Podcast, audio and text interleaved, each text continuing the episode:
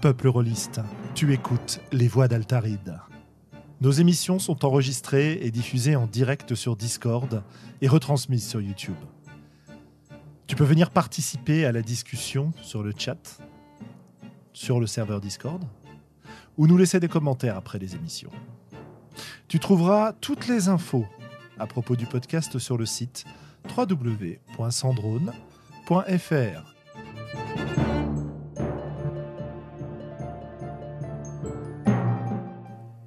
Bonne écoute.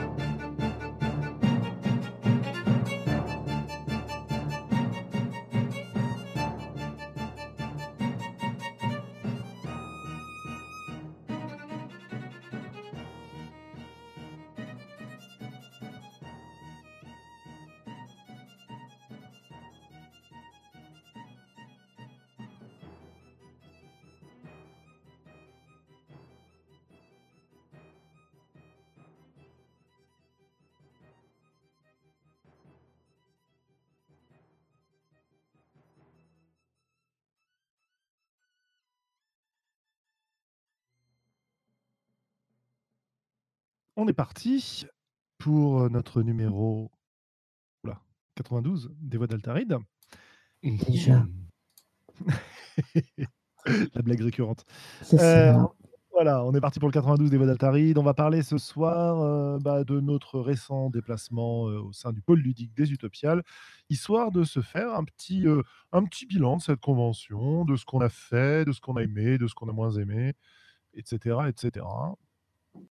Alors, qui veut commencer par nous raconter? Je pense qu'on va donner la parole à Sandra pour commencer parce que ta santé précaire fait que tu peux nous quitter à tout moment. À tout moment. Mm. Et euh, j'avoue, j'aimerais bien avoir tes retours parce que tes activités aux Utopiales sont euh, euh, assez focalisées, dirons-nous.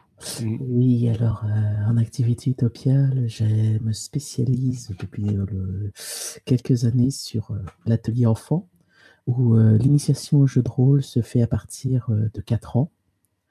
Donc, euh, j'aime toujours découvrir des petits enfants, surtout voir arriver des petits enfants drôlistes, avec le papa, la maman qui sont derrière en train de faire « Mais si, c'est comme ce que fait papa-maman, vas-y !»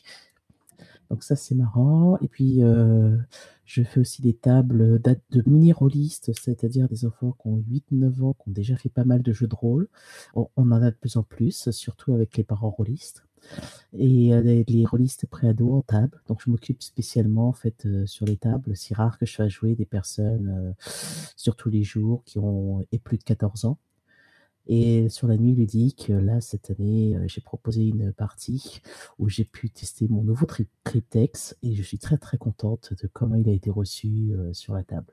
Donc pour moi, les utopiales côté pôle ludique, c'est comme tous les ans, c'est plein de points positifs. Après, il y a autre chose à dire sur les utopiales, mais j'attends que tout le monde en parle. On, y reviendra.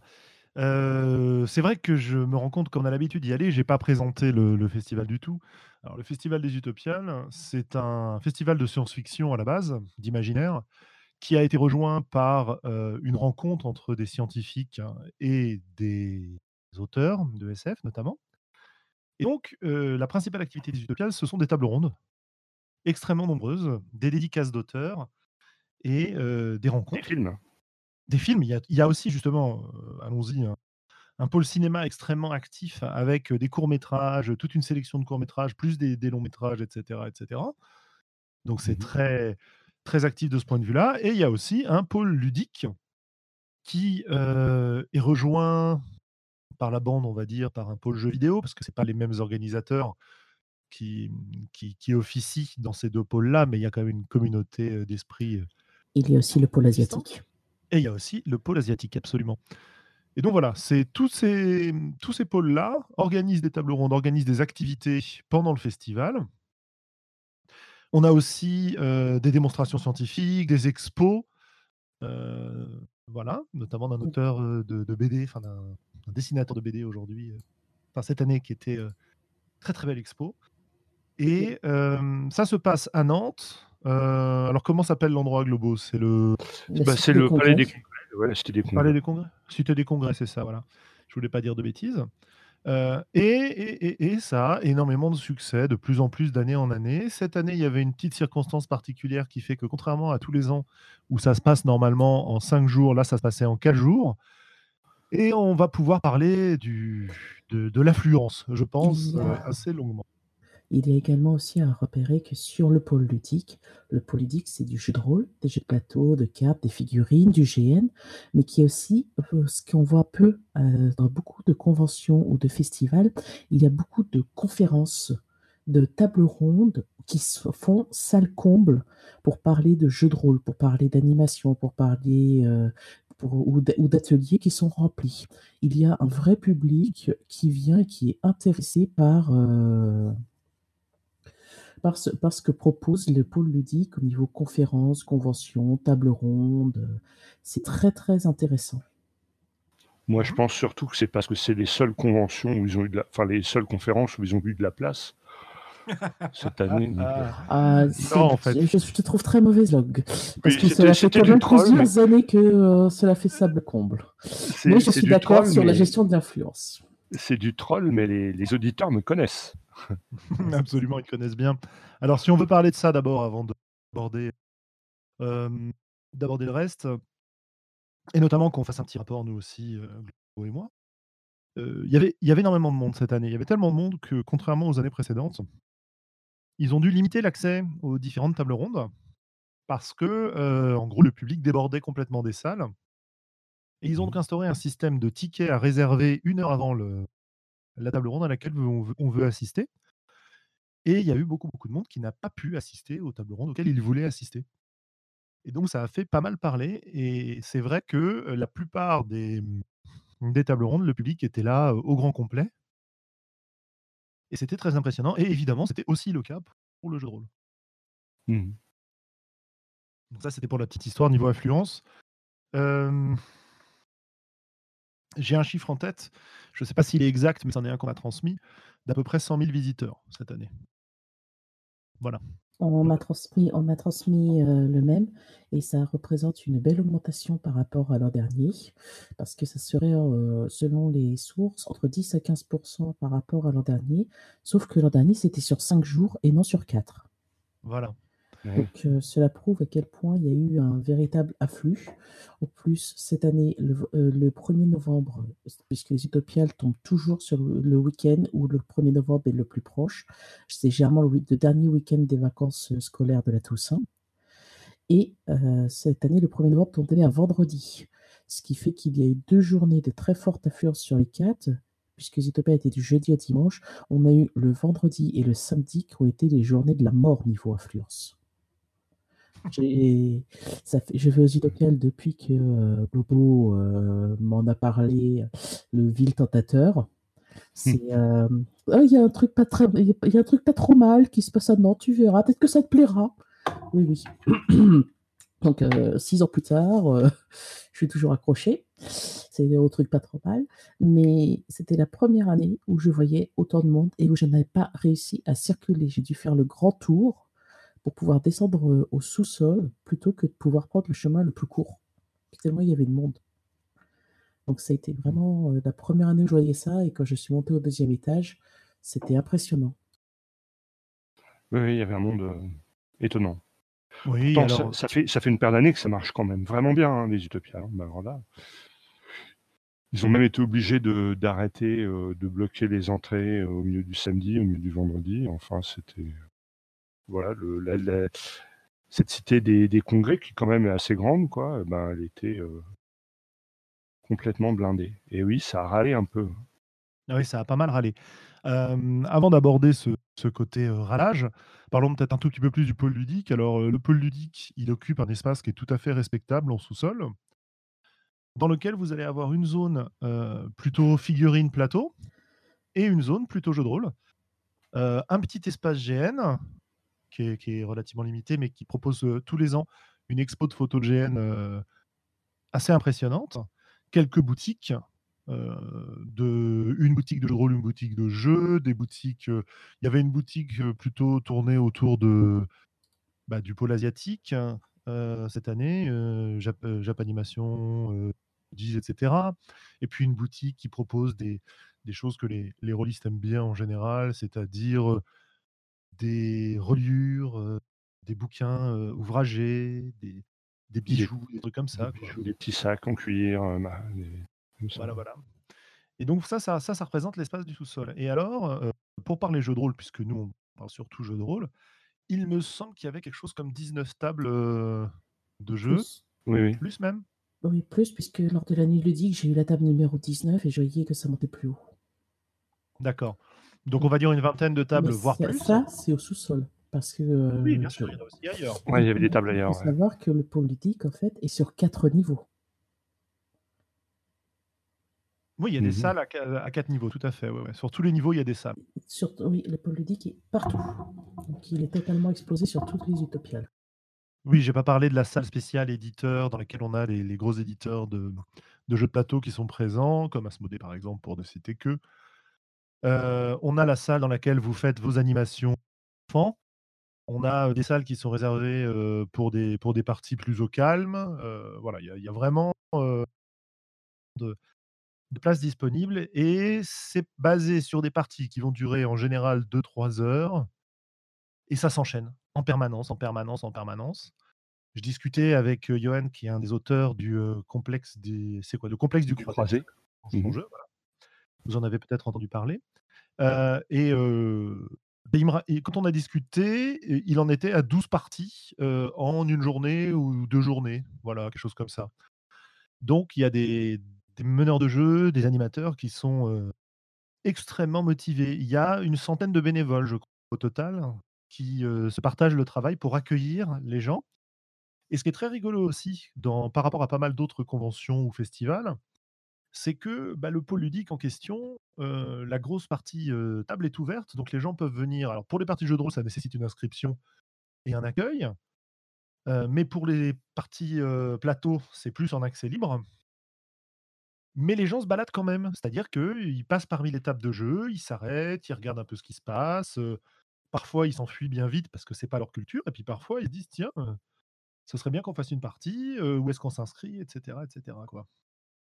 Ce qu'il faut savoir également, c'est qu'il y a un effort que j'apprécie tout particulièrement et auquel je suis très sensible, qui fait depuis maintenant, je dirais, au moins 3-4 ans au niveau du pôle ludique, c'est que l'association Droit de jouer est présente.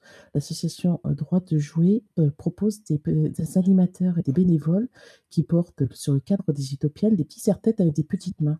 Tout simplement parce que ce sont des traducteurs en langue des signes qui permettent justement à des personnes non entendantes de pouvoir tester les jeux de plateau, les jeux de société, le jeu de rôle et ça, j'y suis super sensible et j'adore ce que fait l'association. Voilà, tout à fait. Tu fais bien de le rappeler. Il y a aussi des parties anglophones qui sont prévues, il me semble. Je sais pas si elles ont lieu très souvent, mais en tout cas, c'est, annoncé dans les différents programmes et cetera. Heu, c'est l'association Mmh Nautilude qui s'occupe d'organiser le pôle ludique et si ça vous intéresse, l'équipe de Geek Power a enregistré une, une interview en fait d'Adélaïde, qui s'occupe de de coordonner tout le pôle ludique et donc de de parler un peu de ce qu'ils font, donc n'hésitez pas à aller voir. Que Nautilude. Nautilude, c'est le nom d'un festival. Ah oui, c'est Ouais. Ludinante, pardon, j'ai confondu, excuse-moi. Tu fais bien de me rappeler. Oui, oui, Nautilude, c'est le festival qu'ils organisent, leur 2e festival de l'année qui a lieu en mai et heu, Ludinante, c'est l'association, voilà. Excusez-moi, moi je suis parisien. Mmh. Et je Moi note que c'est Sandra qui me c'est ça, c'est. Globo qui aurait dû reprendre. Ah Ah oui, c'est oui, oui, enfin mais il parle tellement bien que moi je je me suis laissé bercer en me disant: «Oui, oui, tiens, c'est ça, c'est vrai». Et j'ai pas du tout remarqué. Heureusement tu es là, heu, Sandra. Mmh mh. Heu, donc heu, voilà pour le, pour la présentation générale. Il y a des tas de jeux, hein, il y a toutes sortes de jeux, c'est ça qui est sympa aussi. Il y a beaucoup d'auteurs qui se déplacent aussi. Pas nécessairement, heu, d'auteurs de grosses maisons d'édition, mais beaucoup d'auteurs de jeux qui viennent faire découvrir les jeux en création ou les jeux, sortis récemment et cetera et il y a vraiment une, une bonne ambiance quoi de les gens sont ouverts à essayer toutes sortes de parties, heu, c'est vraiment très, très agréable. Voilà pour le la présentation générale et le le le grand merci qu'on peut, heu, adresser à tous ces bénévoles et et à Ludinante d'organiser tout ça. Voilà, voilà. Mmh mh, mmh mh. Alors Globo, toi, comment ça s'est passé ces utopiales? Qu'est-ce que tu peux nous raconter?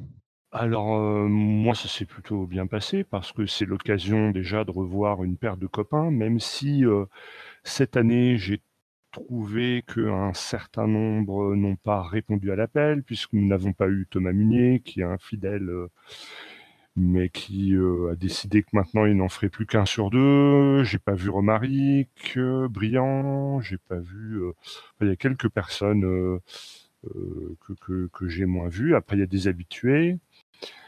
J'ai notamment fait un un atelier très intéressant avec Manuel Bédoué qui nous parlait de en fait, de la création de personnages et surtout qui nous donnait des outils et des techniques pour créer des personnages afin d'avoir des relations interpersonnage riches pour sous-tendre, heu, la partie après. Donc ça, c'était un atelier de 2 heures, heu, véritablement passionnant et et je pense qu'il m'a donné son support et je pense que je le reproposerai en local à Nantes, heu, dans mes petites associations du coin parce que j'ai vraiment apprécié. Et j'y reviendrai sans doute parce que, heu, ça m'am ça m'amène à penser à faire évoluer, heu, le jeu que je fais jouer pendant les Utopiales. Hein, puisque je fais jouer Santa Vaca, qui est, heu, une version un peu bêta, de ce que John Wick, le célèbre auteur de jeux de rôle et pas le le héros de film, a pris comme note s'il devait faire un Donjons et Dragons. Hein, puisque pour John Wick, heu, Donjons et Dragons, c'est la vache sacrée du jeu de rôle et donc il a appris les il a appelé les notes qui à ce propos Santa et moi je complète ça par des petites questions de mon cru pour, heu, en fait varier un petit peu l'environnement de mes scénarios à chaque fois que je les fais jouer. C'est-à-dire que les joueurs répondent à des questions et c'est sur cette base-là que je vais improviser la suite de la partie. Mais je m'aperçois que, heu, ça ne crée pas des relations de groupe très riches et très, sou souvent du coup les les les le la partie intéressante, mais les joueurs jouent un peu chacun de leur côté puisqu'il y a pas de pré-tirés qui sont liés. Qu'on crée un peu nos nos les personnages sur le pouce et que, heu, du coup là, sur une partie très courte d'1 heure et demie, ben ça ça génère pas grand chose au niveau interper in interpersonnage et en fait ça me chagrine. Donc il va falloir que je me fasse un 2e deck de questions, heu, un 1er pour poser l'environnement, un 2e pour poser les les relations interpersonnelles et donc je vais m'inspirer évidemment des outils que m'a donné Manuel, forcément. Excellent. Et j'ai fait, heu, me semble-t-il 4 ou 5 parties de For the Queen, heu, c'est-à-dire que quand j'avais pas de partie qui, qui démarrait, que, je trouvais quelques âmes désœuvrées, dans les couloirs, du pôle ludique, qui n'a pas de couloir d'ailleurs, donc entre les tables du pôle ludique et bien j'ai proposé des petites parties de For the Queen sur le pouce, heu, à droite à gauche. Voilà mon bilan. Excellent. mais Moi j'ai Ouais. passé, hem, j'ai passé mes mes Utopiales comme d'habitude, té essentiellement. J'ai quand même réussi à faire une partie de Glorieuses, heu, avec des gens qui me l'avaient réclamé et c'est vrai qu'il y avait beaucoup, beaucoup de MJ dispo cette année. Donc, Ouais. Il y avait pas nécessairement besoin que je propose des parties et comme j'étais assez fatigué, bah, c'est vrai que je me suis un petit peu dégonflé et que, bah, j'ai laissé, les gens plus motivés que moi organiser les parties sauf, exception. Mais en revanche, j'ai pu assister aux tables rondes, alors pas toutes, mais une partie des tables rondes du pôle ludique. Puisqu'évidemment, il y a toujours le conflit entre est-ce qu'on assiste aux tables rondes ou ou est-ce qu'on va jouer? Heu, c'est voilà, un conflit assez, heu, assez prégnant, encore plus pour Sandra qui est bloquée avec les enfants et qui donc ne peut pas la plupart du temps assister aux conférences. Voilà, c'est les horaires des tables rondes ne sont pas, heu, compatibles avec les horaires de l'animation de l'atelier enfant. Donc, ça c'est toujours une grande frustration, parce qu'entre les tables rondes du pôle ludique et entre les tables rondes autres du pôle ludique, bah, c'est je suis: «Ah mais oui, mais je fais des je fais de l'atelier enfant, mais ah, y a il y a plein d'enfants, mais, heu, ah zut, il y avait cette table ronde!» donc c'est très, très difficile comme choix. Mais bon, c'est toujours très Voilà. marrant de traumatiser des en Donc moi j'ai participé à une table ronde en tant qu'intervenant qui s'appelait «Apprendre par le jeu».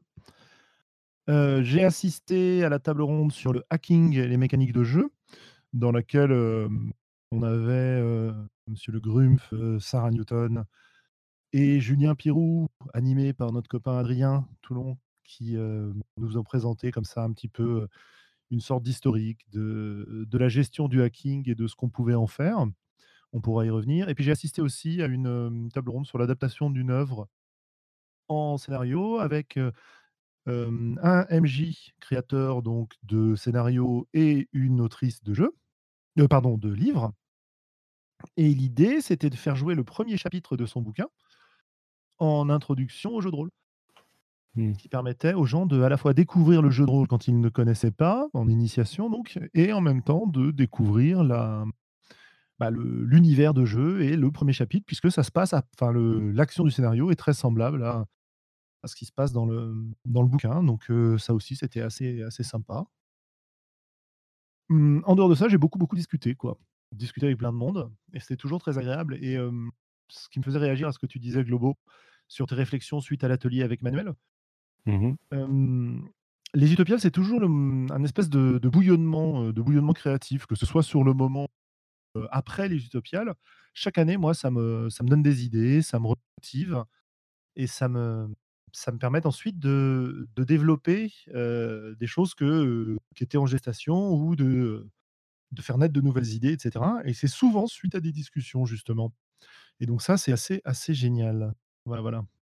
Mmh. Sachez Oh. tous les deux que je vous jalouse honteusement. Ah bon, pourquoi? Vous avez le temps de discuter. Mais c'est Bah, c'est euh, une- une polémique et une discussion euh, qu'on a eue justement parce que euh, voilà, on, se- on se plaignait auprès de Sandra qu'elle était trop omniprésente au niveau du, de l'animation de l'atelier enfant. Et, euh, et que du coup, le jour où euh, Sandra et, et toutes ses recrues allaient euh, raccrocher le manteau, eh bien peut-être que l'atelier enfant euh, risquait d'avoir du plomb dans l'aile. Sauf Et- que pour le moment, il n'y a aucun d'entre nous qui n'envisage cela. On est tous Oui, non mais d'accord, tôt, ou tard, tôt ou Ah, mais c'est pour ça qu'on arrivera. ram- c'est pour ça que il faut ramener du monde et que plein de d'animateurs n'aient pas peur de se lancer. Ah oui, Mais oui, peut-être pas sûr. dans les conditions dans lesquelles vous le, vous le faites. Parce que, euh, comme euh, bah, on, rigolait avec ça tout à l'heure, mais euh, bon, moi, c'est pas trop mon, c'est pas trop, c'est pas trop mon truc. Mais le faire pendant une demi-journée, je pourrais l'envisager sans problème. Par contre, le faire cinq après-midi non-stop dans les conditions dans lesquelles vous le faites, ou quatre après-midi cette année, c'est juste non, pas possible. Et je pense que vous auriez plus de facilité si vous aviez possibilité de vous relayer et de profiter aussi du festival. Ah, mais on, arrive, on arrive. On commence justement, lorsque j'ai commencé l'atelier enfant, euh, c'était vraiment, euh, c'était un petit atelier, il n'y avait pas tant de monde. Puis il a grandi, grandi. Donc il y a eu besoin d'avoir d'autres animateurs. Maintenant, c'est la troisième année que nous avons un accueil. Cela se ressent déjà. En tant qu'animateur, c'est beaucoup plus agréable. Parce qu'avant, lorsqu'on animait, bah, les gens rentraient euh, pour poser des questions parce qu'ils étaient curieux ou autres en plein milieu de l'animation. Donc tout de Mhm. suite, euh, ça a été impactant. Maintenant, on- tous les ans, on a le droit à des améliorations. Euh, L'association Ludinante, on leur fait les remontées, on est écouté. Donc, c'est, euh, on progresse. Là, j'espère qu'on arrive à, à bientôt euh, arriver à une masse euh, ou d'animateurs où on arrive à tourner tous euh, tranquillement euh, et à pouvoir profiter. Là, mais on, on est en train de tâtonner, de tâtonner. Ça fait quand même 15 ans qu'il existe, mais depuis que je le connais, il a plus que quintuplé en, taille, en place. Cette année, il y a d'autres, il y a d'autres, il y a, deux jeux qui ont été proposés à l'atelier enfant. Et aussi cette année, ce qui est très très bien, c'est qu'il y a eu l'éditeur BBE qui était présent aux Utopiales et qui a proposé beaucoup de tables de chroniques oubliées ou de Mon Petit Poney. Donc là aussi, ça a initié énormément ce qui nous, euh, au, à enfant, ça nous a permis euh, quand même de souffler et d'être moins euh, dans le rush pendant les trois heures que dure l'atelier enfant. Bon. Bah, c'est plutôt une bonne chose que ça s'améliore, tout ça. Et, Ah mais oui, c'est vraiment. Tous les ans, on- ça s'améliore. On, on fait Voilà. des remontées ça, et puis c'est pris en compte. Ce qu'il y a, c'est que c'est comme ça aussi au niveau des MJ euh, peu ludiques. euh, c'est vraiment des passionnés. Et il y en a quelques-uns, tu les vois, euh, ils ne quittent leur table que pour aller chercher une, une nouvelle fournée de joueurs, si je peux dire. Quoi. Et Mhm. ça se- ça s'enchaîne, ça s'enchaîne, ça s'enchaîne. Donc ça ça marche très, très bien et ça marche grâce à tous ces bénévoles. Ces bénévoles qui ont, heu, comme, comme «gratification» entre guillemets, essentiellement 2 choses, des sandwichs pour manger et l'entrée du festival. Voilà. Et c'est tout. Oui, mais il y a aussi quelque chose, heu, qu'il y a qui n'est pour faire beaucoup enfin pas mal de conventions, on a toujours, heu, je dirais, heu, la nourriture d'incluse lorsqu'on est animateur. En fait, ou celles dans lesquelles la nourriture n'est pas incluse, je ne les fais plus. Je dirais plus ça, comme ceci. Mais, là, il y a aussi pour, le bar des animateurs. Ou quand même pour, heu, une obole à la journée, on a le droit à du café à volonté, de la boisson à volonté, donc ce n'est pas, du thé, heu, des tisanes, c'est pas, heu, non plus, heu, non négligeable. C'est toujours une petite attention qui est très Ouais. appréciée. Oui, alors ça, je le je le comptais pas parce que c'est quand même globalement autofinancé par les animateurs, quoi. Je suis pas dans leur compte, hein, donc je sais pas s'ils s'y retrouvent complètement.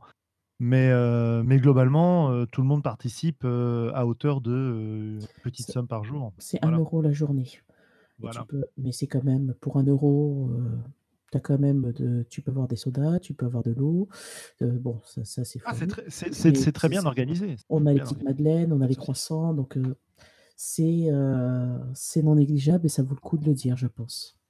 Mmh Ouais, c'est plutôt agréable, effectivement. Puis c'est un bon point de ralliement pour discuter justement, donc ça, c'est assez cool. C'est cela, tout le monde qui s'y retrouve, en mode: «Ah au secours, où je suis des joueurs». Mmh. Donc, Et ouais, globo ouais et on on moi j'aimerais revenir aussi un petit peu sur la présence de BBE cette année parce que c'est la 1re année qu'ils, qu'ils sont vraiment présents avec, heu, 4 ou 5 tables, heu Officiellement, oui.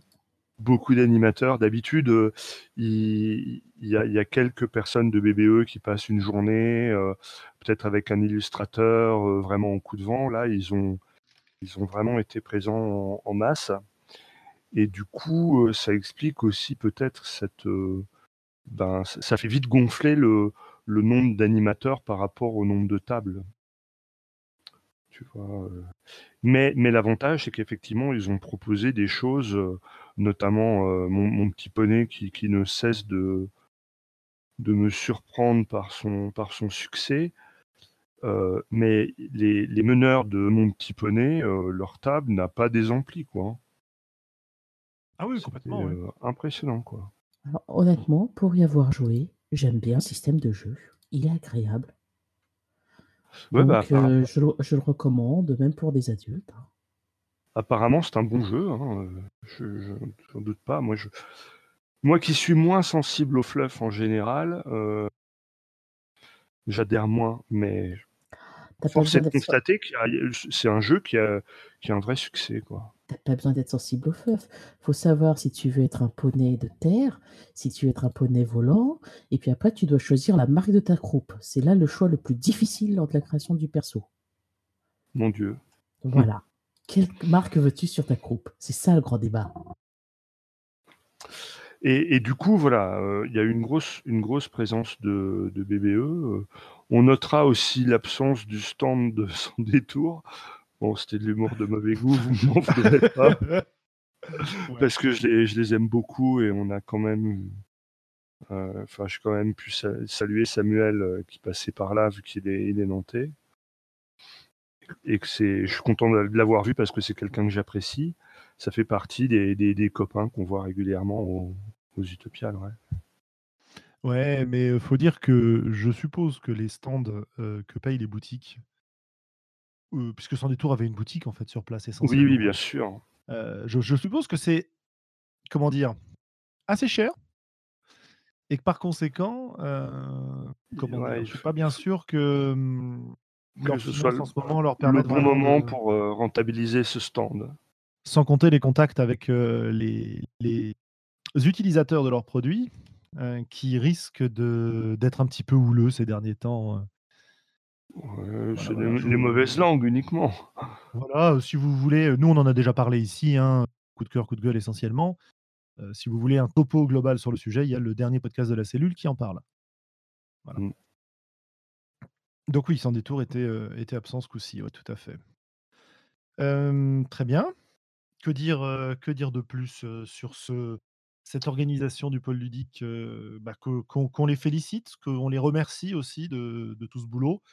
Et que bah, en étant extérieur à cette organisation, on peut, on peut dire qu'on aimerait bien que l'organisation générale des Utopiales les traite un petit peu mieux que ce qui est fait aujourd'hui, même si là aussi il y a des progrès qui sont faits régulièrement, ils nous le disent, hein, et puis ils ont des bonnes relations avec l'organisation générale, il n'y a pas de souci. Mais on a souvent l'impression que le pôle ludique, c'est un peu un parent pauvre, ce qui est paradoxal vu l'espace qu'il occupe. Hein. Mais, euh, mmh. Ouais, mais c'est un espace qu'il occupe sans payer.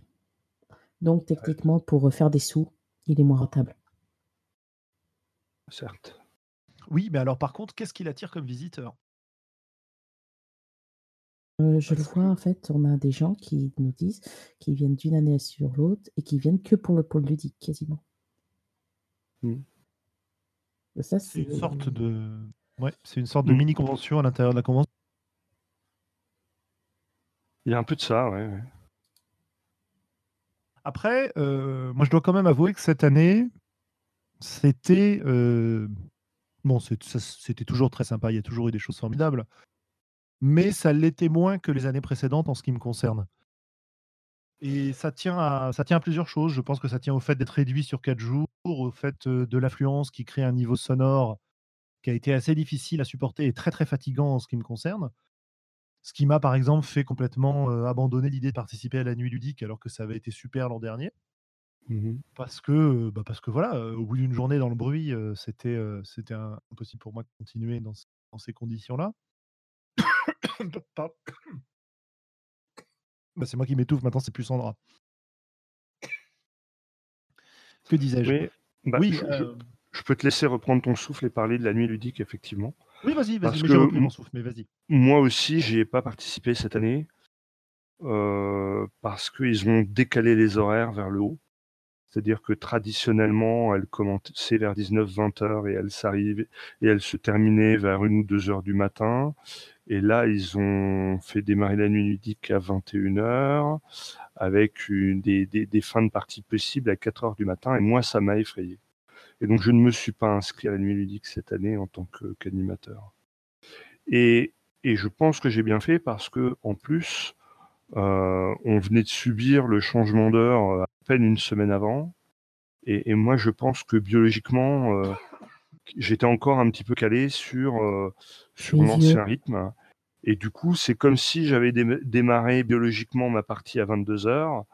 Et, et je pense que j'aurais pas tenu. Alors que en ne faisant pas la nuit ludique, eh ben, j'étais en forme euh, le dimanche matin et j'ai pu bien profiter de mon dimanche aux Utopiales. Donc ça, effectivement, c'est peut-être aussi une chose euh, à, à, penser ou à repenser. Enfin, de, de mon point de vue égoïste.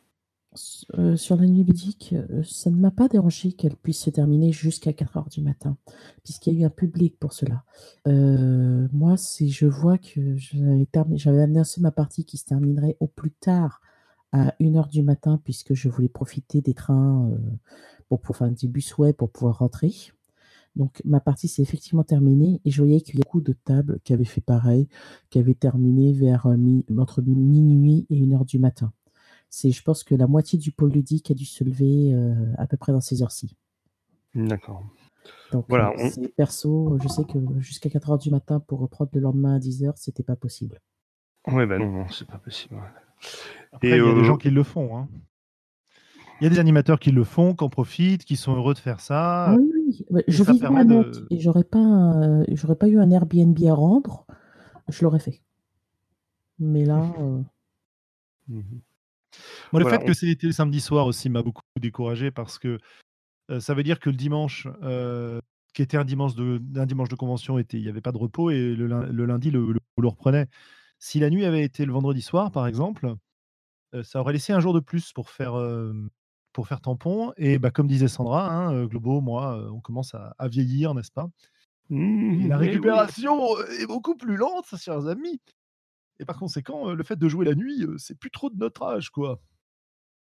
Mmh en tout cas, en ce moment, ça le redeviendra peut-être. Voilà, on peut, on peut saluer aussi les, déboires de l'organisation à l'occasion de cette nuit ludique, puisque le, le, Palais des Congrès, enfin en tout cas le reste de, des Utopiales a un peu survendu les accès à la nuit ludique, qui normalement auraient dû être enfin, plafonnés à, à 300 places euh, et puis, a priori, euh, les Utopiales en ont vendu un peu plus. Heureusement, tout le monde n'est pas venu. Donc, à l'arrivée, ils se sont retrouvés uniquement euh, avec à peu près 300, 300 personnes sur place. Donc, ça s'est bien passé. Mais ça n'a pas été sans, impacter de beaucoup de stress nos, nos, amis de, de Ludinante. Absolument. Et voilà, bon, c'est voilà, en fait, c'est, je pense que si on devait résumer, tous les petits dysfonctionnements qu'il y a, qui ne gâchent pas la convention, hein, sinon on vous dirait que qu'on n'a plus envie d'y aller. Tous ces petits dysfonctionnements, ils sont ils sont beaucoup dus quand même, à l'affluence record de ce de ce week-end. Parce que, mmh bah, voilà, à 21:00, il y a quand même, 300 personnes qui, se ruent sur le sur le pôle ludique pour venir jouer à la nuit ludique. Quoi. Et pour l'avoir vécu l'an dernier, c'est assez impressionnant de voir tout ce monde qui attend pour pouvoir jouer. C'est hyper sympa. qu'est-ce, que, qu'est-ce que je voulais dire Tout sinon? Plus ou moins.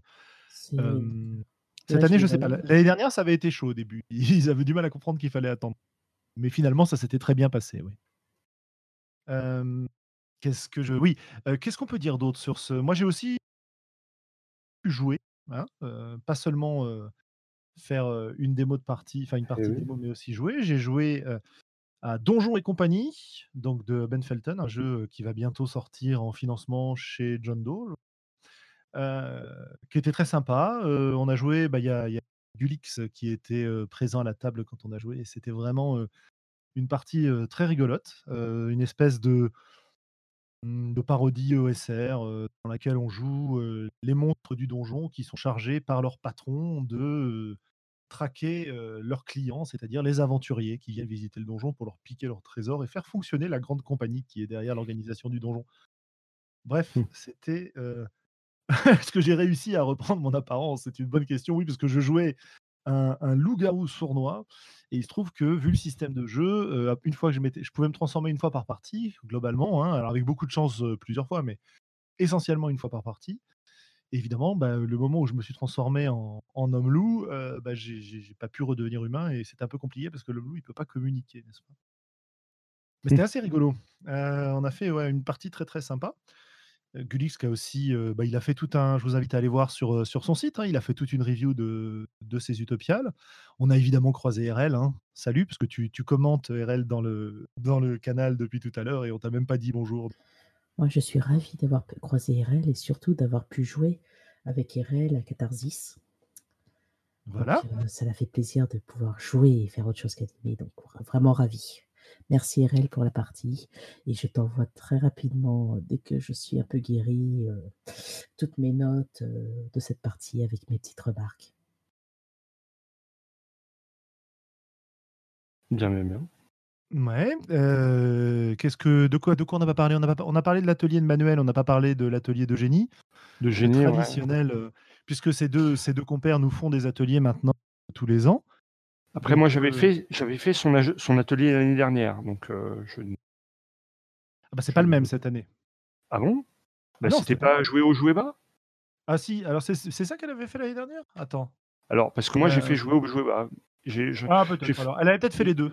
Elle avait fait les deux l'année dernière, je crois. Ah, c'est pour ça, c'est pour ça. Donc euh, tu as eu tu as l'occasion de, euh, de de le voir l'an dernier. Bah, c'est pareil, hein, ça de bien bien fonctionner.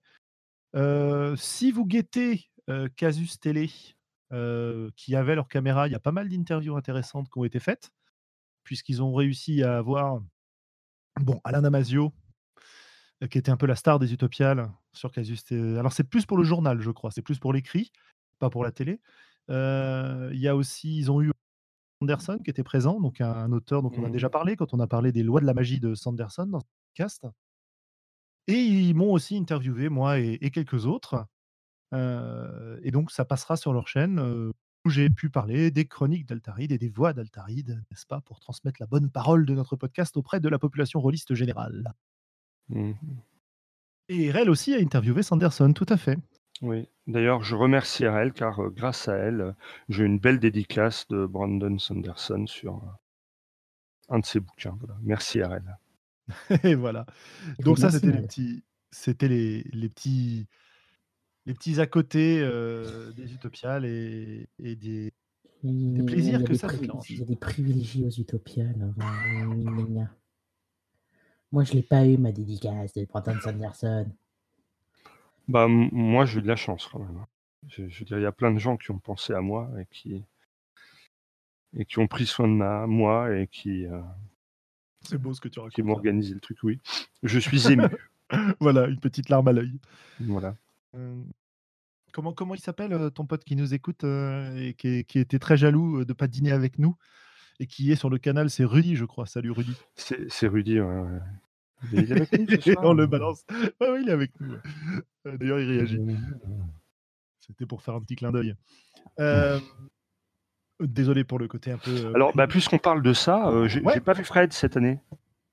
D'habitude, et il y a il y a Fred qui vient nous voir, heu et qui vient jouer à ma table, c'est vrai. régulièrement, régulièrement. J'ai croisé au à Octogone. La dernière fois. D'accord. OK, Voilà, voilà. OK.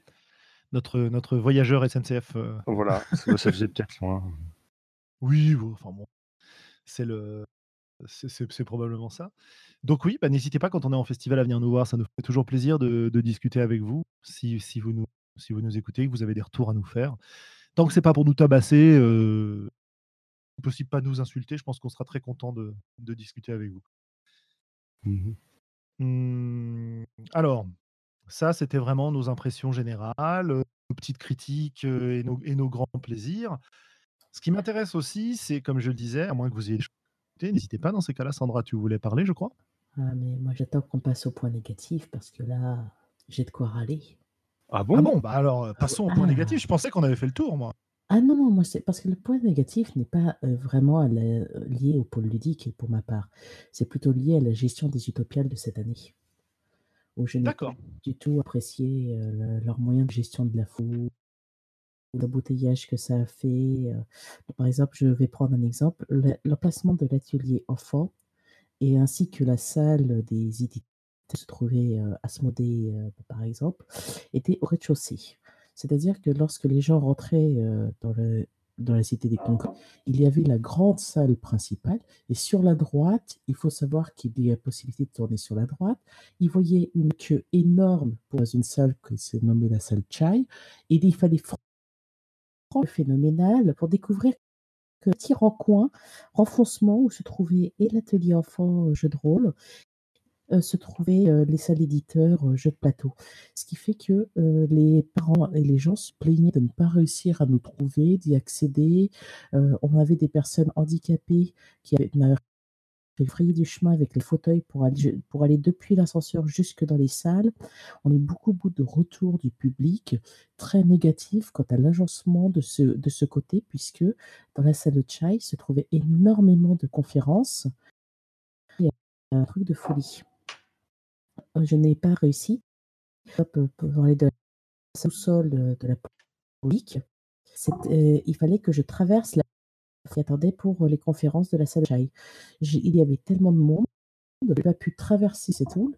J'ai dû faire le tour, prendre un autre chemin pour monter euh, à je suis, prendre un autre ascenseur pour descendre au sous-sol. Ça a été euh, une mission commando pour pouvoir simplement aller au sous-sol chercher des bouteilles d'eau. C'est donc l'organisation des utopiales. Ils ont très, ils ont aussi, euh, nous, ils ont trouve très mal géré tout ce qui était euh, les activités qui existaient déjà pour, euh, pour nous, pour les enfants. On a eu beaucoup de retours de parents euh, qui nous ont dit Ah, vous n'apparaissiez pas dans le programme au niveau des activités enfants. Donc, ça, malheureusement, on n'a pas pu faire grand-chose. Mais euh, on s'est senti un petit peu euh, parents pauvres, tous ceux qui étaient du pôle ludique au rez-de-chaussée, euh, av- avec ce système de gestion de la foule et des queues très très mal organisé.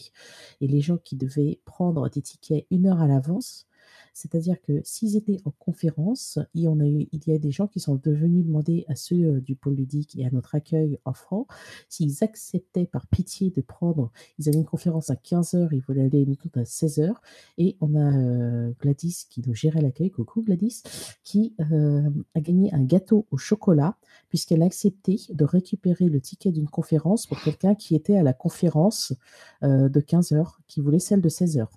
Comme elle lui a récupéré un ticket, il lui a ramené un gâteau au chocolat le lendemain. Très sympa. Mais oui, mais cette gestion des tickets, ça a été vraiment. Il y a beaucoup de gens qui se sont sentis très frustrés parce que deux conférences de suite les intéressaient. Ils ne pouvaient aller qu'à une sur les deux, puisqu'ils ne pouvaient forcément pas venir chercher les tickets de la conférence suivante. Alors, il faut savoir que cette, euh, ce système de tickets, c'est un truc qui a été mis en place par les gens qui géraient les entrées euh, complètement, de façon qui avait l'air très improvisée. C'est-à-dire qu'au début du festival, cette année, il n'y avait pas de tickets et puis ils se sont rendus compte qu'il y avait tellement de monde que, bah, déjà, il y avait beaucoup de gens qui ne pouvaient pas entrer dans les salles et qui essayaient un peu dans certains cas, de forcer l'entrée et donc ils se sont mis à à faire des queues qui, qui débordaient très, très largement, qui empêchaient le passage partout et ils ont fini par distribuer des tickets. Il fallait venir, une heure à 45 minutes à l'avance pour avoir un ticket pour assister à une conférence. Et sachant qu'évidemment, impossible de rester dans une salle si deux conférences de suite intéressaient dans la salle, puisqu'ils vidaient complètement la salle avant de la re-remplir. Ce qui, dans ces conditions-là, est probablement plus juste d'ailleurs. Certes, sauf que pour être vraiment, c'est-à-dire que juste pour faire un exemple, je reprends notre emplacement, la, la, porte, l'entrée de la salle chai était à 10 mètres sur notre gauche bah, quand vous avez toutes les personnes d'une conférence qui sortent en même temps et qui doivent franchir elles-mêmes la queue, ça fait un enfin, fallait mmh surtout pas qu'il y ait une alerte incendie à ce moment-là. Ah bah, c'est évident, Ça ça a été, c'était très, très impressionnant, surtout le vendredi et le samedi, qui ont été des jours d'une influence absolue. C'était la première fois que je voyais ça, j'ai trouvé vraiment ça, cette influence très, très mal gérée. Il semblerait qu'ils avaient prévu, 7400 places de plus, histoire d'absorber l'affluence. Sauf que bah, je pense qu'ils s'y sont très très mal pris pour cette 20e édition. Ça a été catastrophique. Et, et ce n'est pas les seules critiques qu'il y a sur l'organisation d'ailleurs. Euh, bon, c'est pas du ressort du pôle ludique, c'est pas du ressort de ce qui nous intéresse en général, donc on ne peut pas en parler plus que ça. Mais il y, a eu toute une polémique autour de la présence de, de l'armée ah oui. aux Utopiales, avec un but de recrutement d'une équipe d'écrivains pour imaginer la guerre du futur.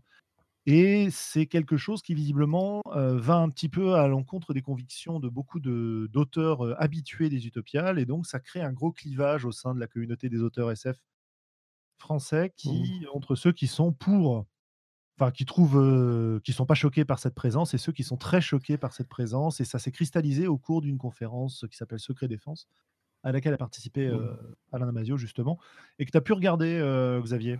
Oui, alors, ben, moi, les... peut-être qu'une partie des auditeurs est au courant. Je, travaille dans l'armée de terre, hein, donc je connais un peu le sujet. Et vu que ça a fait polémique et que je n'étais pas à cette conférence-là, je l'ai regardé après coup, puisqu'on peut retrouver une grande partie des conférences euh, euh, en ligne hein, sur je ne sais plus quel site, ActuSF, c'est ça, je crois. Bon, euh, les... oui, oui. Voilà. Et, et c'est la deuxième année où il y a une conférence qui tourne vraiment un petit peu autour des, des questions de défense. Il y en a déjà une l'année dernière. alors, moi, mon point de vue un petit peu de, de gars de la maison, qu'est-ce que je peux dire? Un, je trouve qu'ils n'ont pas fait tant de la retape que ça. Je trouve que c'est un peu Alain Damasio qui s'est emporté euh, de, de, ce point de vue-là. Euh, après, l'intervenant principal euh, qui défendait le point de vue de l'armée euh, n'est pas est un est un réserviste, c'est-à-dire c'est quelqu'un qui a des, des sociétés et une activité professionnelle en dehors de l'armée et puis qui pour une partie de son temps travaillera la, va travailler à l'armée, donc c'est pas un militaire à plein temps. Et souvent les réservistes font un petit peu parler la passion. Quoi. Ils sont sont souvent plus enthousiastes que des, vieux soldats au long cours qui se méfient toujours euh, des opérations de communication et qui ont, eux, plutôt tendance à être un peu laconiques. Voilà, et puis je pense que Alain Damasio, voilà, il s'est un petit peu emporté là-dessus. Alors, est-ce que les auteurs de SF peuvent imaginer la guerre de demain? Peut-être, oui, mais je ne sais pas s'il y a besoin de les inviter dans un pool puisque de toute façon les auteurs de SF, ils vont produire, ils vont produire des romans, ils vont imaginer des choses, ils vont écrire des bouquins. Donc heu, il suffit de lire leurs livres en fait, et on sait que la la la place du conflit dans la SF ou dans la fantasy est importante. Donc voilà, j'ai trouvé que la polémique qui enflait autour de cette conférence était un peu, heu, c'est un peu monter le pour rien, je pense que la polémique n'est pas tant face à la présence de l'armée, parce que cela fait longtemps que l'armée, comme ça fait plusieurs années que l'armée est présente de manière plus ou moins cachée ou affichée, heu, aux Utopias. Ça fait plusieurs, heu, années aux USA qu'il y a des pôles d'auteurs de SF qui se soient mis, heu, en plus ou moins en bisbille avec l'armée, qui travaillent pour elle en essayant d'imaginer des scénarios, heu, plus ou moins catastrophes. Ce que je vois dans les réactions des auteurs, c'est surtout la remontée de faire que, la SF de faire une sorte de mainmise sur un pool d'auteurs SF et que donc ça empêcherait une, une sorte d'indépendance de la SF française et des auteurs de SF. C'est surtout ça que je vois qui fait, heu, râler les gens. Que, heu, ça serait, heu, bah, c'est pas vendre son âme, mais pour certains quasiment, quoi. C'est vendre, c'est vendre son idée, vendre sa liberté d'ex d'expression, heu, d'écrire, son objectivité, pour se mettre au service, de l'armée. Et ce que je vois, c'est plus là où repose, cette fameuse polémique. Oui, oui, bien Alors sûr. C'est le c'est le côté, heu, contre-pouvoir qu'a eu beaucoup la la SF en son temps, en tout cas toute une Tout branche de la SF et ce côté contre-pouvoir qui du coup se retrouve au service du pouvoir et ça fait réagir beaucoup, beaucoup de monde, notamment parce qu'il y a eu des grosses polémiques, heu, ces dernières années, notamment aux États-Unis autour, heu, de certains prix puisque, heu, il y a des franges des franges, heu, de SF, d'auteurs de SF proches des milieux de de l'alt-right et Bon voilà, d'une droite un peu extrême, américaine qui, se sont élevés en réaction à tous les auteurs sympathisants, LGBT, plus, heu, Q+, et cetera, et cetera. Heu, donc il y a cette, cette opposition-là qui apparaît et et si on regarde, bah, ça nous rappelle aussi beaucoup de choses qui se passent dans le jeu de rôle en ce moment et là, le fait qu'il y ait un pouvoir officiel qui intervient, je pense que ça fait aussi ressortir pas mal de choses et pas mal de craintes de ce point de vue. Oui, il y a pas de il y a pas d'opposants à ce pouvoir qui ont été, heu, invités et beaucoup, heu, plaignent également le fait que la France est un des plus gros exportateurs au monde d'armes. Comment les auteurs, heu, des les idées des auteurs de SF, quel est le poids aussi de la responsabilité de l'auteur de SF qui accepterait de participer à ce pool face au développement, d'armes, d'armements ou de nouvelles simplement technologies de combat? C'est Mmh surtout ça que je vois qui fait réagir les auteurs.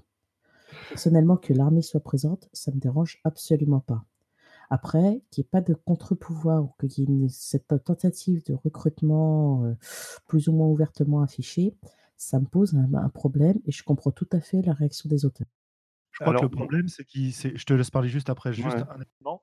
Heu, je crois aussi que le problème, c'est que l'armée est est invitée à participer et pas juste est présente, tu vois? Oui, Ouais. oui, c'est ça. Voilà. Mais moi, si moi, pour avoir écouté la la conférence, heu, j'ai pas vu spécialement de de de tentatives de recrutement, tu vois? Et et très franchement, Alain Damasio, heu, il a il a représenté un sérieux contre-pouvoir parce que, heu, il a été enfin, il a pas mâché ses mots pour dire que lui, ça le ça le dérangeait, quoi. Et Mmh mais donc je pense pas au que au sein de la conférence en elle-même, si on prend que cette, cette expérience-là, ça m'a trou ça m'a semblé assez équilibré. Alors que derrière, il y ait tout un background, comme on dirait si on parlait anglais et que qui qui puisse poser problème, ça peut-être.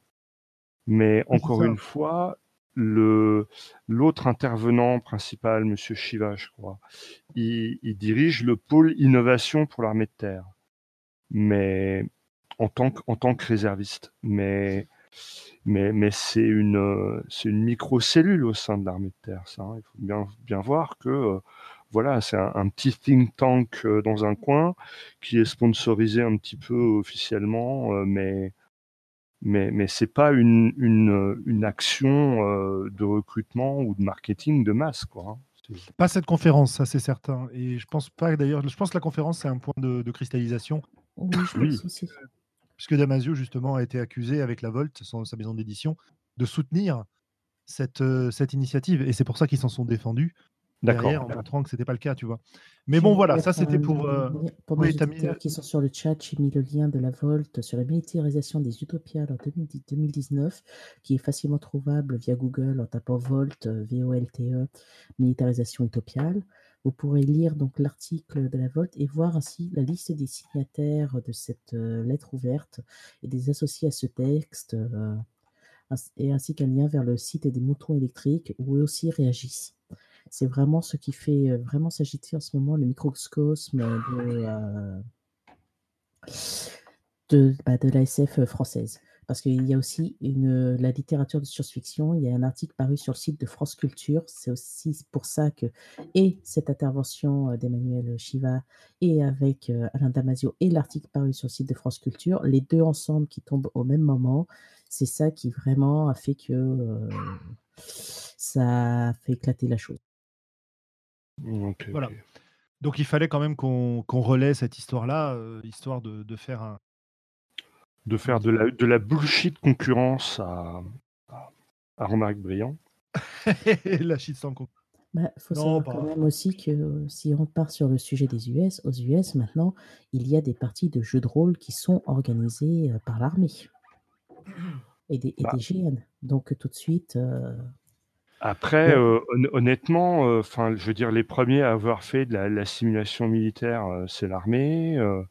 de toute façon, quand tu t'entraînes, tu mets nécessairement en place des scénarios. Hein, tu te bats pas pour de vrai.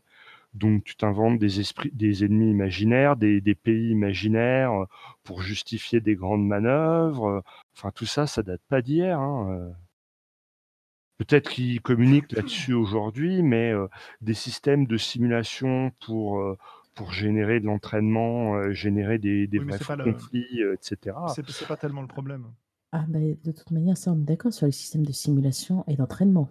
Parce que euh, notre jeu, euh, notre loisir favori de jeu de rôle, bah, par exemple, euh, si on observe l'histoire de Donjons et Dragons, c'est inspiré du jeu Kriegspiel. Donc euh, qui a été euh, un livre de 1824 basé sur justement euh, les, un grand jeu de simulation. C'est du risque avec on a nos petits canons, on a nos unités. C'est du jeu de simulation. C'est le Kriegspiel qui a été utilisé dans les écoles napoléoniennes et qui est super utile quand on s'intéresse un petit peu aux guerres napoléoniennes pour comprendre comment ça fonctionne. Mhm. Oui, Donc, oui, non, mais c'est on- pas, en fait, pas le problème, en fait. euh, on, on revient un petit peu. euh, L'armée n'a jamais quitté vraiment le jeu de rôle. On revient un peu en arrière, quoi. Non, mais c'est pas parce que l'armée utilise du jeu de rôle que c'est un scandale et c'est pas pour ça qu'on doit le suivre et c'est pas pour ça que. Enfin, je veux dire, c'est complètement séparé, quoi. C'est un outil qui est utilisé par plein de monde, c'est utilisé en sûr. entreprise, c'est utilisé euh, par des par des gros capitalistes, euh, etc. C'est pas le jeu de rôle, c'est un outil qui va être utilisé par plein de monde. Après, c'est vrai que euh, voir, alors pour revenir sur l'ASF, euh, voir un, genre littéraire euh, qui est éminemment politique et qui a été utilisé justement pour explorer les dystopies, les utopies, euh, en toute indépendance des- d'esprit des auteurs, c'est toujours la barrière fine entre, enfin plutôt la barrière qui, semble s'affiner entre l'expression des auteurs et la propagande, quoi. Et je pense que c'est un peu ça aussi qui inquiète beaucoup de gens. Après, bah, on verra bien ce que ça donne. Et puis c'est pareil pour le jeu de rôle, quoi. On n'a Mhm. pas encore de jeu de propagande pour l'armée, euh, Alors, ben, ju- si justement, c'est ça que je disais, l'armée se met vraiment aux US. Il y a euh, les euh, United States Marine Corps qui sont en train de sortir leur jeu de rôle papier. Oui, Ah mais oui. enfin, c'est pas pour ça que c'est. Ah oui, oui. Ah Oui, non, mais enfin, ça fait des années qu'ils ont sorti leur simulateur de, Voilà, c'est de ils, ils- combat. c'est ça. Ils, enfin, a- ils étaient déjà sur les jeux vidéo depuis très longtemps, mais là maintenant c'est du jeu de rôle papier. Donc je sais que déjà rien que moi, je, je voudrais voir ce jeu de rôle, ce qu'il donne et en quoi il change d'un jeu de rôle classique. ouais. Tu, tu, euh, tu as les références de ce truc-là euh Non, non, il, je il trouve est pas ça. encore sorti, euh, il est pas encore sorti euh, officiellement en fait. Mais comment tu sais ça, toi, alors? Ah, il Qui faut. sont euh, tes, qui sont tes informateurs? Parle donc. Alors, euh, moi, ça s'appelle essentiellement euh, Reddit, euh, des grosses discussions. Ah Ça s'appelle les forums d'Ian World. euh, En fait, tout le microcosme rôliste américain et anglophone, où en fait, il y a eu des confirmations officielles que oui, oui, il y a bien des auteurs de jeux de rôle qui sont, ont, ont été recrutés par l'armée américaine afin d'effectuer un jeu de rôle adapté pour les soldats, pour les mettre en simulation. Donc j'ai Ouais, hâte bah, de écoute. voir parce que je me serais dit que moi du LARP, ça aurait été, enfin du GN, ça aurait été plus adapté. Mais bon, euh, autour d'une table haute, ça peut être. euh, Je suis curieuse de voir ce que ça donne. Ok, Tant ok. mieux pour eux. hein. Je veux dire, moi, ça va pas changer ma vision du jeu de rôle et pratique, donc euh, très bien, euh, peu importe. Euh, mais en tout cas, c'est cool d'avoir les infos, Sandra, parce que ta, ta veille euh, journalistique nous est utile? Exactement. Voilà, voilà. Bon, voilà pour la polémique, voilà pour les problèmes des utopiales sur le- l'affluence et la gestion.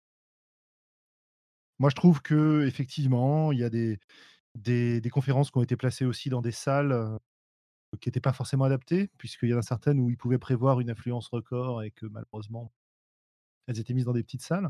Il y en a d'autres où, de toute façon, l'affluence a été record, quel que soit le sujet, puisque les gens étaient un peu, un peu désespérés de trouver un, une conférence à écouter et on en voyait qui entraient et puis qui sortaient au bout de cinq minutes quand ils se sont rendus compte que le sujet, c'était pas du tout ce qu'ils ce qu'ils imaginaient. Mais euh, voilà, donc moi, c'est une édition un petit peu en demi-teinte, euh, dans le sens où elle est moins, moins satisfaisante. Toujours un excellent moment et je ne peux qu'inviter nos auditeurs à, bah, À se faire rendre grossir la foule. à faire grossir la foule, exactement. Pour que ce soit encore plus le bazar et qu'on puisse encore plus râler. Pour ma Voilà. part, je dirais que cette édition euh, 2019 côté pôle ludique était très bien. Toujours des petites améliorations possibles, donc euh, c'est toujours toujours du, mieux d'année en année, plus ça va, plus ça grossit, donc euh, toujours à réaméliorer, ça c'est top. Et après, par contre, côté Utopial, bah, j'espère que l'an prochain, ils vont redresser la barre, qu'ils vont remettre ça, par exemple, sur 5 jours, ou qu'ils vont faire quelque chose pour gérer les week-ends de, 3 jours. Il n'y en aura pas l'an prochain, puisque le 1er novembre tombe à dimanche, si je ne dis pas de bêtises, mais euh, qu'ils fassent quelque chose pour gérer l'affluence, parce que là, ça y est, la, barre des 100 000 a été passée. Ils, ils savaient que cette année, ça allait monter, sauf qu'ils ont réduit d'une journée. Donc, euh, je pense que le problème des utopiales, c'est soit on arrive au maximum de ce que peut contenir la Cité des Congrès de Nantes, soit euh, il y a quelque chose, à, enfin, dans tous les cas, il va falloir qu'ils prennent une journée ou deux de plus, mais c'est, euh, il y a quelque chose à faire. Parce que j'ai des gens qui euh, étaient dégoûtés, qui venaient nous voir, nous, euh, au pôle ludique enfant, en expliquant que bah, ils étaient venus, ils avaient payé leur entrée pour une conférence qui les intéressait à tout prix. Ils sont venus ce jour-là, bah, ils ont prélevé la foule pour une conférence, ils sont arrivés à la conférence, ils ont découvert avec surprise que, en fait, on vous l'a pas dit, il fallait un ticket, vous l'avez pas, au revoir. Donc Mhm. ça les a un petit peu beaucoup frustrés. C'est le changement des règles au milieu de la, milieu Voilà. de la gestion. C'est ça, ça. c'est- gênant, tout à fait. Il, faut dire aussi qu'il y avait un deuxième site, c'est-à-dire que la, la, la Tourlue euh, accueillait aussi des conférences, et des conférences très intéressantes, un petit peu plus euh, scientifiques. Quoi. Donc ils ont commencé déjà un petit peu cette année à, à s'ouvrir à d'autres lieux. hein. Alors c'est c'est juste à côté, hein, c'est à moins de 5 minutes à pied, hein, c'est traverser Oui, la oui, tout à fait. ouais. Il y en avait quelques-unes. Bon, on verra comment ça évolue. hein. Je ne pense Mhm. pas qu'il y ait grand-chose de plus à dire sur le sujet. Euh, on espère encore plein de, plein de conférences hyper passionnantes euh, autour du, du pôle ludique. Euh, là, c'est pareil. Moi, j'étais un petit peu déçu de celle à laquelle j'ai participé en tant qu'intervenant. Mais c'est souvent le cas, hein, parce qu'une heure pour discuter d'un sujet compliqué avec plusieurs intervenants, c'est toujours très, un exercice qui est très difficile. J'ai eu des bons retours de la part de, de certains membres du public, j'ai eu des, moins bons retours de la part d'autres membres. C'est très mitigé. Il faut savoir aussi que si vous voulez regarder les conférences ludiques, il y en a pas mal qui ont été filmées. Alors, elles ont toutes été enregistrées par ActuSF et vous allez pouvoir voir ça sur le, enfin écouter ça sur leur pôle, sur leur site, pardon. Mais elles ont aussi été enregistrées dans un certain nombre de cas par des, auditeurs. Donc, par exemple, sur le groupe Facebook de Ludinante, vous pouvez voir celle à laquelle j'ai participé. Je ne sais pas s'il y en a d'autres qui ont été diffusées sur Ludinante en même temps, mais par exemple, on a Magister Fantôme qui est bah, qui, s'est lancé dans le podcast aussi d'ailleurs, et qui fait aussi beaucoup, beaucoup d'enregistrements d'Actual Play, qui a toute sa communauté autour de ça. Il a enregistré et diffusé sur YouTube un certain nombre de conférences. Donc, n'hésitez pas à, aller écouter si ça vous intéresse, hein, ces petites tables rondes. Il y en aura encore évidemment d'autres l'an prochain qui seront passionnantes. Voilà. si vous aviez un, dernier mot à Pial, qu'est-ce que, qu'est-ce que ce serait? Une dernière idée à développer! Je je sais pas, non, parce que c'était vraiment enfin voilà, hein, Qu'est-ce que ça Effectivement effectivement, ouais, moi et bah, ouais, peut-être une dernière chose, tu vois? J'avais trouvé que l'année dernière, il y avait beaucoup d'animations, euh, très sympas, de petits ateliers et cetera et que cette année, oui, les bah, ça a été plutôt remplacé par, uniquement des, expositions de planches de dessin et voilà, j'étais un petit peu frustré de ce point de vue-là aussi, mais encore une fois, au niveau pôle ludique, euh, c'est tip top, c'est tip top quoi. Après, c'est le, reste de la, de la convention dont finalement je profite peu en fait, que, que c'était un peu plus frustrant pour moi. Mmh ok. Sandra, un dernier mot sur le sujet? Bah, j'étais un petit peu frustrée par j'ai pas bon, j'ai pas pu tout faire, euh, puisque je n'ai pas pu, euh, me promener partout avec l'affluence. Mais, j'étais un petit peu, euh, agacée cette année de voir, j'ai eu l'impression qu'il y avait beaucoup de, planches et d'expositions qui étaient plus pour de la publicité que pour, juste l'exposition comme on a eu les autres années. J'ai mmh cette année, j'ai eu une impression un petit peu plus marketing, ce qui m'a un petit peu dérangée sur les expositions. Et je regrette que la librairie bah, soit trop petite, parce que bah, avec toute l'affluence qu'il y avait à la librairie des Utopiales, il faut savoir, pour information euh, auditeur, ce qui est vous qui n'y allez pas, euh, la librairie des Utopiales, c'est neuf librairies nantaises qui s'associent. Donc c'est vraiment euh, important. Sauf que bah, quand vous proposez à des amateurs de SF, une librairie géante euh, avec de la SF, euh, de la fantasy, du chrony et tout, bah, les gens euh, sautent dessus, ce qui fait qu'en fait l'espace de la librairie est trop petit. En plus, il y a des auteurs en dédicace, donc les queues à l'intérieur de la librairie, les gens se trompent entre la queue de l'auteur en dédicace, la queue pour payer ses livres, donc c'est très frustrant la librairie, surtout quand on a un compte en banque qui n'est pas illimité ou qu'on a besoin de place.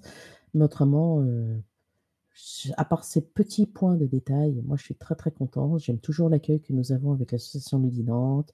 J'aime toujours autant animer euh, l'atelier enfant.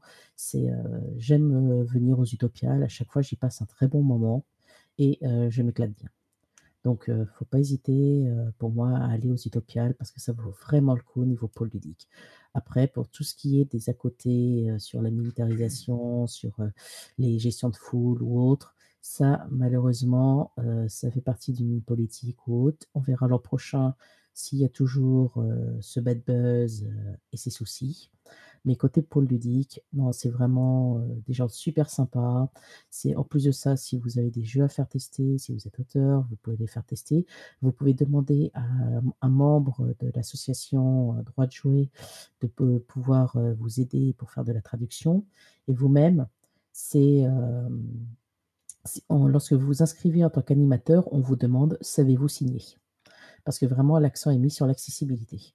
Donc je vous conseille vraiment, euh, venez aux Utopiales. Ouais, bah écoute, tu as bien résumé. Moi, mon dernier mot. Venez, venez discuter, voilà. Euh, venez jouer évidemment, venez profiter de tout ça, puis venez discuter avec nous aussi. Venez assister euh, aux tables rondes et discuter avec les gens qui participent ensuite. C'est toujours un plaisir d'avoir des retours, que ce soit des retours un peu, un peu négatifs quand on a dit des conneries. C'est sympa aussi de, de nous prévenir hein, qu'on est passé pour des cons. ou, ou, au contraire, des retours positifs, c'est très très agréable. Voilà, là j'ai par exemple été recontacté aujourd'hui par une personne qui a assisté à la conférence et qui voulait des précisions, avec qui j'avais échangé un mail. Voilà, donc c'est possible. Hein. La plupart des gens, vous pouvez discuter avec eux. Payer des bières, éventuellement, puisque c'est ce que nous suggère RL sur le chat. Payer des bières éventuellement. Après, celles du, celles du festival sont pas terribles, donc plutôt à l'extérieur. voilà. Et puis sinon, il y a Kaloum qui est là avec nous sur, sur le chat, qui nous parle aussi de, de, Dragon Meet à Londres, qui aura lieu le 30 eh novembre. bah, c'est pareil, c'est une convention à laquelle on aimerait beaucoup aller. Malheureusement, chaque année, on a des choses qui s'interposent. Et donc, bah, peut-être cette année, peut-être pas, on verra bien. quoi. Mais en tout cas, un jour, on ira, c'est sûr. Moi, en tout cas, c'est c'est vraiment une, une, convention qui me, qui me fait rêver. Surtout que cette année, aux Utopiales, j'ai vraiment bien profité de la de, Sarah Newton. Quoi. On, passé, on a passé pas mal de temps avec, on a bien discuté. et, et, elle nous vantait encore Dragon Meat. Après, bah c'est ouais, ouais, ce qui fait un peu peur, c'est pas tant le voyage que de se loger là-bas. Dragon Meat, c'est une, une, seule journée. bon. Mais. Oui, bah, nous, verrons. Nous verrons. Mais, mais ouais, il y a, y a, un vrai, un, vrai envie. Ouais, voilà, si on devait, si on devait donner un message, pas aller en convention. N'hésitez pas à aller en convention, quitte à bien les choisir. Qu'est-ce que voilà, bon, j'ai pas grand-chose à ajouter. Si on a vu l'apparition de la carte X aux tables du pôle ludique cette année, utilisée et présentée avec plus ou moins de succès selon les, personnes qui le, qui le faisaient, mais en tout cas, c'était présent, c'était disponible pour ceux qui, qui voulaient jouer avec. Donc c'est plutôt un, un côté positif et qui, qui a tendance à assurer une tension un peu plus sereine que d'autres, peut-être. En tout cas, mmh. dans ce que j'en observe. Voilà, voilà. Voilà pour le, pour le sujet des utopiales. Je pense qu'on peut passer à deux petits coups de cœur, coup de cœur, coup de gueule rapidement. Et puis, puis vous souhaiter une, une bonne soirée ensuite et se retrouver dans deux semaines pour un podcast sur un sujet complètement différent et qui, pour une fois, est déjà, déjà déterminé. Oh, oh, avec un invité mmh. exceptionnel. Oh, oh, oh, mais pour l'instant, je ne vous dirai rien. Voilà. Ce teasing. Exactement. Il faudra nous suivre pour savoir alors, alors. Coup de cœur, coup de gueule, les globaux, pour commencer. Oh, non, non, bah, c'est toi ou Sandra, hein. Oui, oui, oui, oui, c'est vite vu, mais d'habitude on piège Sandra en premier. Non, non, non, je non, non, désolé, désolé public adoré, j'ai pas j'ai l'esprit vide et et pas spécial. Oui, oui, bah, le coup de gueule, c'est que, j'ai bien du mal à me bouger le cul pour aller aux conventions et même si je voudrais en faire plus, euh, je me laisse aller parfois à pantoufler ou je me trouve des excuses. Tu vois, par exemple, Dragon Meat, oui, mais bon, euh, est-ce que je vais arriver à me loger à Londres? C'est cher. Est-ce que Sauf qu'il y en a une où on t'a enlevé ton excuse, c'est la convention Léviathan. Oui. Ah oui. Ah oui, oui, oui, oui. Alors, la, convention Léviathan, euh, Sandra m'a piégé parce qu'elle m'a dit que John Wick euh, serait présent à la convention Léviathan et donc euh, j'ai pris mon billet, mon en, en fanboy juste pour aller lui serrer la paluche et et peut-être l'inviter à jouer à une table. Et d'ailleurs, je suis en train de traduire, en tout cas de, faire une mini traduction des, euh, des fiches de perso de Miles Christie parce que euh, j'ai bien l'intention de le défier à venir jouer à ma table à Miles Christie. Je ne sais pas si ça sera, mais j'aurai tout le matos de près. Voilà. Excellent. Ben, on avait eu l'occasion, euh, enfin, Willem avait eu l'occasion de l'interviewer. Moi, j'étais là en petit. j'ai dû prononcer trois phrases et puis après l'interview, on a discuté un peu. En tout cas, c'est un gars très sympa, ouais, très intéressant. voilà. Bah écoute, merci hein, de, mmh de ce rappel de, de Léviathan. Sandra, est-ce que toi, tu as des, des coups de cœur, euh, coups de gueule à nous transmettre cette fois-ci Alors, euh, moi, j'ai eu un petit coup de cœur euh, aux. En passant devant la stand de la boutique Sortilège, j'ai vu un petit livre tout simple, noir, un homme, le bras tendu, avec, entouré, avec une petite croix tatouée sur le torse et entouré de tentacules, nommé Initiation au complexe du croisé. Donc, euh, dix secondes plus tard, euh, j'avais euh, le livre dans les mains. Et dix secondes plus tard, il m'appartenait. Donc, j'ai vraiment eu le petit coup de cœur. Mon petit coup de gueule, c'est que j'ai pas eu le temps de me le faire dédicacer par l'auteur qui était présent et que je n'ai pas pu jouer et que je suis donc très, très frustrée. Donc, ça, c'est mon petit coup de cœur gueule. Mais ce jeu me semble très prometteur, donc je suis très contente. Et après, mon gros coup de gueule, c'est que bah, j'avais un gros virus de l'hiver, que j'ai de la fièvre depuis 4 jours et que je suis alité, que c'est pas marrant, mais que du coup, j'ai découvert qu'on pouvait faire des machines Enigma avec des canettes de Pringles. Donc, je suis en train de réfléchir sur comment faire une Enigma à base de Pringles pour m'occuper de mes joueurs. Mmh. Voilà, Alors, on, les, on les retrouvera je reviens un petit coup sur un, coup de gueule. Euh, il se pourrait que cette belle convention d'Eclipse 2020 euh, ne se fasse peut-être pas parce qu'ils ont bien du mal à trouver des locaux, qu'on voudrait leur faire payer des choses qu'on ne leur faisait peut-être pas payer avant, et ça pourrait mettre en péril euh, l'organisation. Eclipse, une convention, une convention qu'on aime bien à Rennes, voilà. Voilà, voilà, voilà. Mais à laquelle on essaye d'aller aussi régulièrement. Euh, bah, voilà, donc Eclipse, on verra bien si ça ou pas, oui, tout à fait. Je croise les doigts, j'espère qu'ils vont y arriver et Eh bien, mais pour ça ma paraît pas simple. ouais, ouais, bah, oui.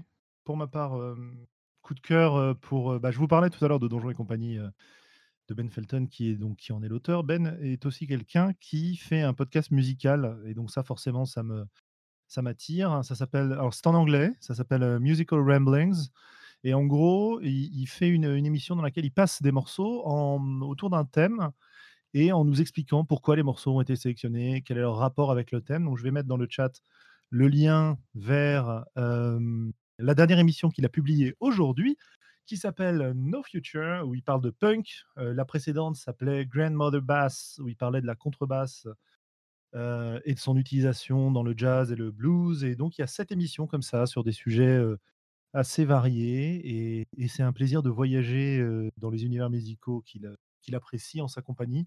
Il a une voix très agréable qui nous, qui nous décrit. On se croirait vraiment dans un comme j'ai pu en écouter autrefois et c'est un, grand plaisir de retrouver ce genre de choses. Donc si vous avez envie de découvrir des, des, morceaux pas forcément connus, parfois certains le sont, par exemple sur celui sur le punk, bah, il se trouve que effectivement j'en connaissais pas mal. Alors que sur ceux sur le jazz, vu que ma culture dans ce domaine-là est beaucoup plus limitée, j'en connaissais très très peu. Et c'était un vrai plaisir. Donc voilà pour mon, euh, pour mon coup de cœur. Pour les coups de gueule, euh, bah, c'est euh, juste la déception de, de, d'avoir l'impression de ne pas avoir réussi une, une table ronde satisfaisante autour de l'apprentissage par le jeu aux Utopiales, alors que celle qu'on avait fait les années d'avant était top. quoi. Donc peut-être un manque de préparation de notre part, de ma part. Et n'hésitez pas à aller la voir et puis à me faire un retour, que ce soit pour confirmer mon impression ou dire que non, c'était pas si mal. Voilà. Ah, si, j'ai un mini coup de gueule, moi. C'est contre Globo, mon mini coup de gueule. Ah, ah. bon? Je suis tranquille aux utopiales, euh, coincée dans mon coin, plaqué, dissimulé, et il me vient me présenter des gens qui écoutent le podcast et qui me parlent et je sais pas quoi dire. Donc euh, oui, c'est, je me suis sentie traquée, quoi. J'ai ah, ah, bon, moi, pourquoi? Qu'est-ce que j'ai fait? Je t'ai jamais parlé de, mon fan club fantôme euh, que j'organise sur place. Mais je comprends pas. Pourquoi tu les amènes à Sandra et pas à moi? C'est un scandale bah, bah, bah, bah, parce que je, te, je, les emmène à, ce qui aux, personnes qui me réclament et que la star du podcast euh, ne t'en ah, déplaise. Voilà. Euh, voilà. Ah bah non, mais moi ça me va, hein. ça me déplaît pas, au contraire, ça me va très très bien. Nickel. Euh, très bien, bah continue, continue Globo. Hein. Si besoin faire souffrir Sandra, tu veux dire Non, à la, à la mettre en lumière, parce qu'elle le mérite. Voilà. C'est pas ce que m'a dit attention. Oui, c'est une chose, mais tu sais très bien que c'est nous qui avons raison quand il s'agit de te mettre dans des situations délicates. Bref, voilà. Ok. Octogone, oui, oui, on en a avait un petit peu parlé aussi. Voilà. Ok. Bah écoutez, on va vous saluer pour ce soir. On va aller goûter un repos bien mérité après un jour férié. Mmh qui a été fort long parce que évidemment, évidemment, ça ne pouvait qu'arriver. J'avais oublié d'attendre mon réveil. Et donc, à 6h30 ce matin, j'étais debout comme pour aller bosser. Voilà. Très bien. Crétin que je suis. Bien. Allez, bonsoir à tous et à toutes. Bonsoir, bonsoir. Et merci, merci au chat qui était présent. Merci à Erel, Dixième rue, Jesper, Kaloum, Mathieu, Et alors là, Taya Yani, Bah. voilà, je crois que j'ai bien dit le nom. Bonsoir à tous, bonsoir à tous. Merci de votre participation de nous supporter. oui, c'est pas facile tous les jours.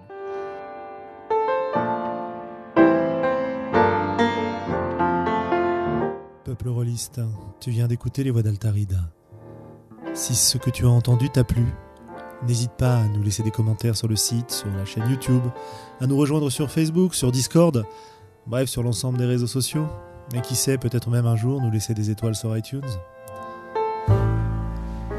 Porte-toi bien, peuple rôliste, et d'ici la prochaine émission, joue bien.